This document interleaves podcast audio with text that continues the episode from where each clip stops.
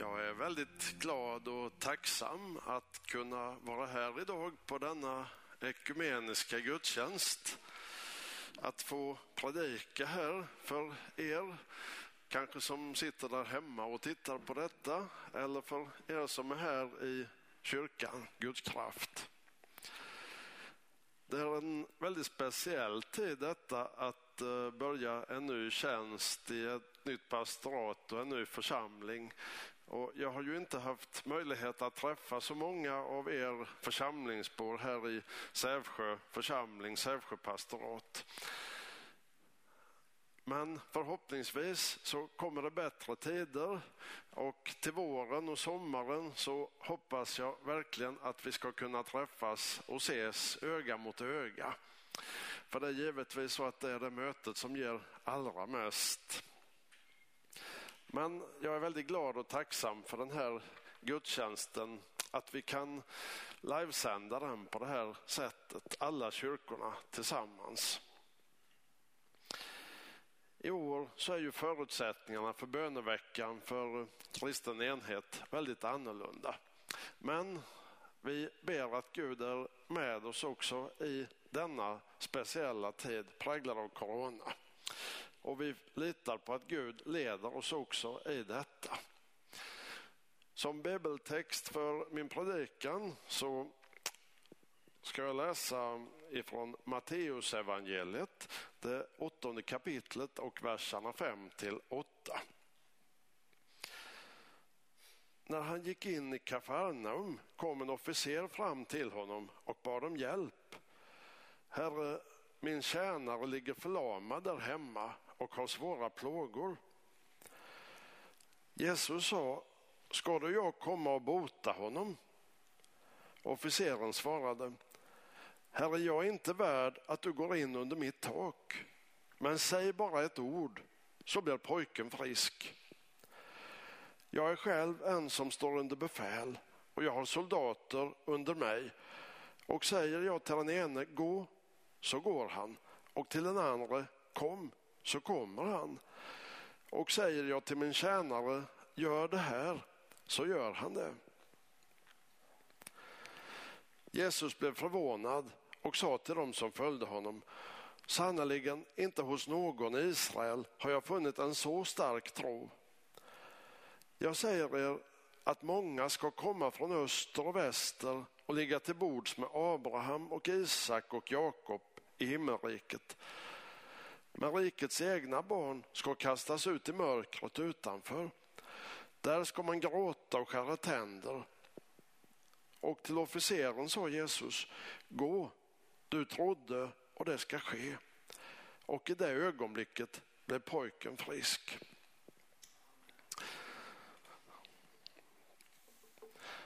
Har du förmånen att ha en tro, kanske till och med en stark tro, i så fall kan du skatta dig lycklig, för det är inte en självklarhet.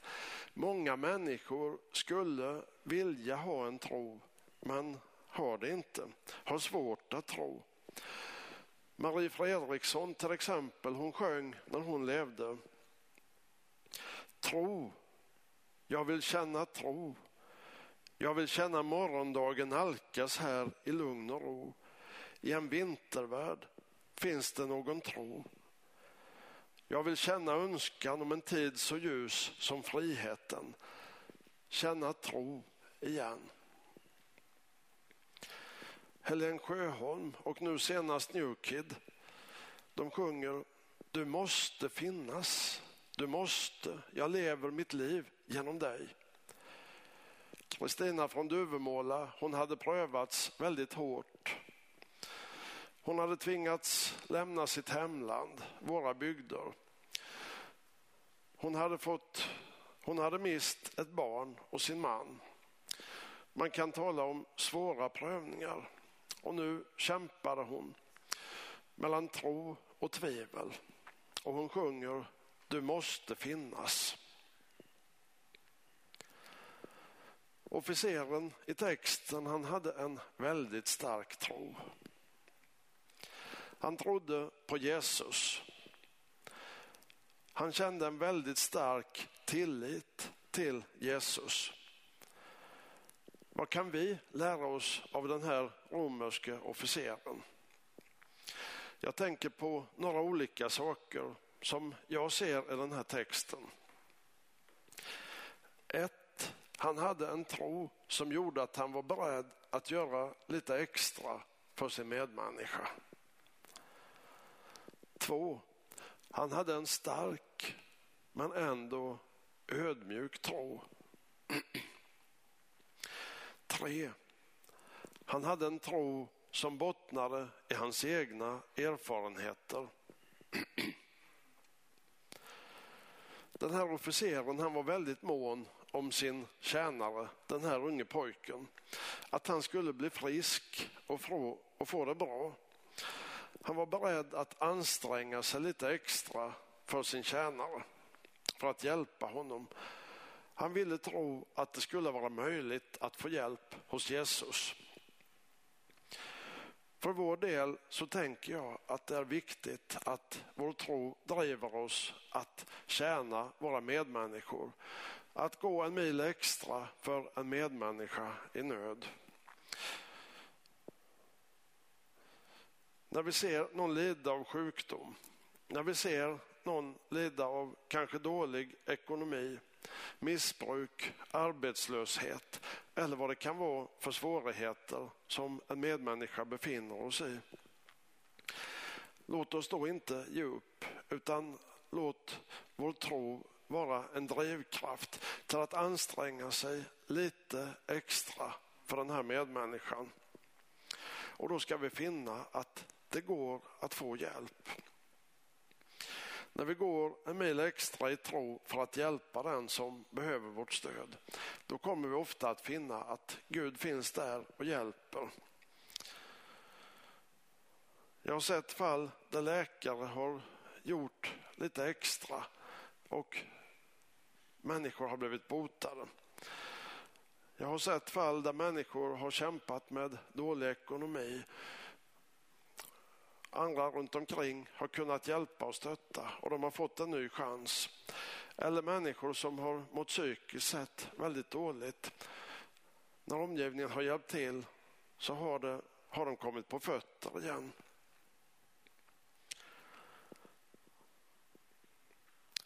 En tro som driver oss att göra lite extra för vår medmänniska. Där kan den här officeren vara en fin förebild för oss. Det andra jag tänker på är att den här officeren hade en ödmjuk tro. Han tyckte inte ens att han var värd att Jesus steg in under hans tak. Att Jesus kom hem till honom. Han begärde inte mycket för egen del. Han var en romersk officer som hade makt och myndighet och som hade kunnat säga till Jesus att nu följer du med här. Men det gjorde han inte. I sig själv var han ödmjuk, men Jesus var desto större för honom. Han gjorde sig själv liten. Det var Jesus som var stor i hans ögon. Ett ord från Jesus kunde göra pojken frisk igen. För vår del så tänker jag att vi får komma till Gud sådana vi är. Vi behöver inte visa oss större eller bättre än vad vi är. Vi får komma till Gud i vår nöd, små och sårbara som de vi är. Det är Gud som är stark, det är Gud som är mäktig, det är Gud som har makt att förvandla. Vi får nalkas Gud i ödmjukhet och vi får lita på att han tar hand om oss. I andra Korintierbrevets tolfte kapitel där står det Min nåd är nog för dig Ty kraften fullkomnas i svaghet. Det tredje jag tänker på det är att den här romerska officeren han utgick från sina egna erfarenheter när det gällde tron. Utifrån sin egen erfarenhet att kunna ge order, att kunna befalla de soldater som stod under hans befäl. Den erfarenheten byggde han också sin tro ifrån. också sin tro på. Han litade att på samma sätt som han hade auktoritet över människor så hade också Jesus auktoritet.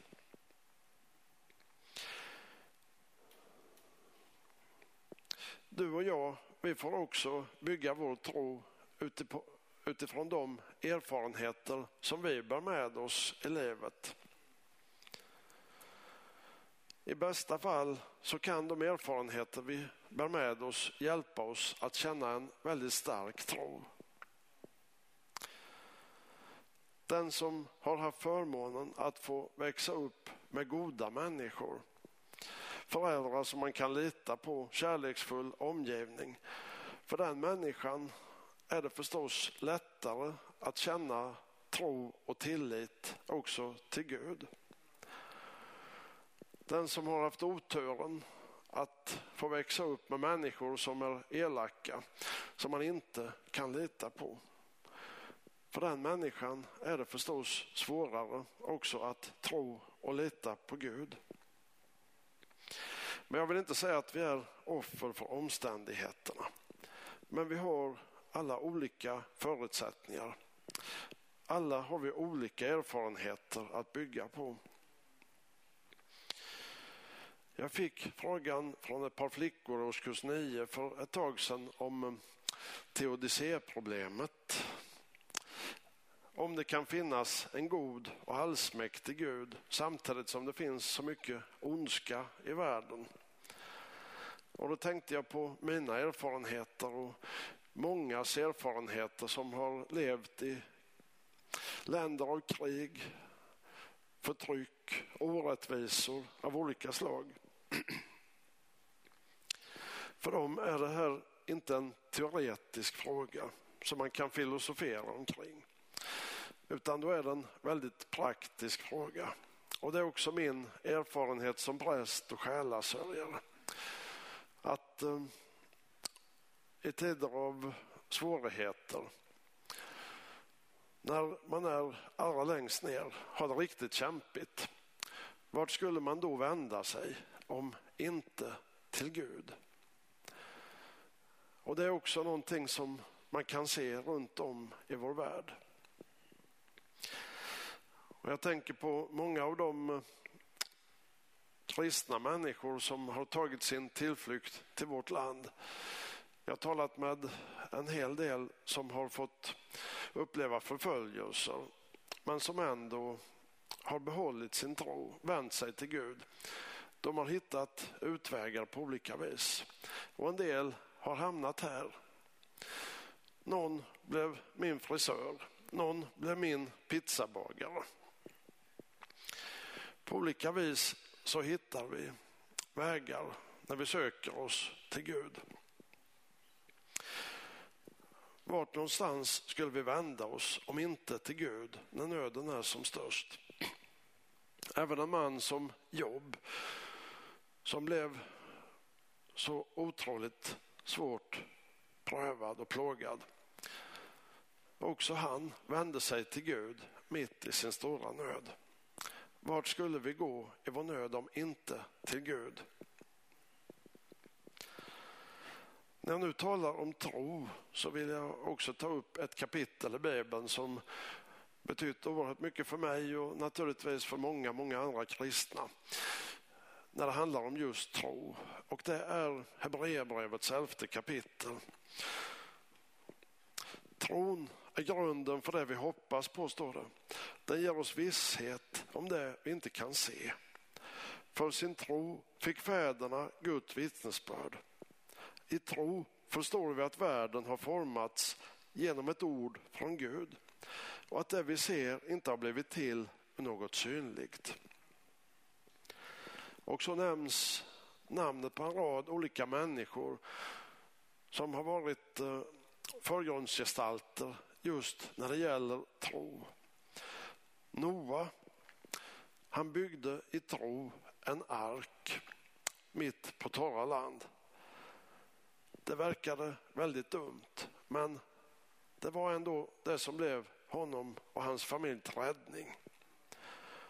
Abraham, han lämnade sitt land i tro på att han skulle få ett nytt land och att han skulle bli far till ett stort folk. Allt det här verkade helt omöjligt och för Abraham hade det varit det. Men mot alla odds så hjälpte Gud honom och det blev så att han fick ett eget land och blev stamfar till ett stort folk när han litade på Gud. Mose trodde och litade på Gud och ville, som det står, hellre fara illa tillsammans med Guds folk än ha en kortvarig glädje av synden. På så vis så fick Mose bli en stor ledare för Israels folk och föra dem ut ur fångenskapen i Egypten.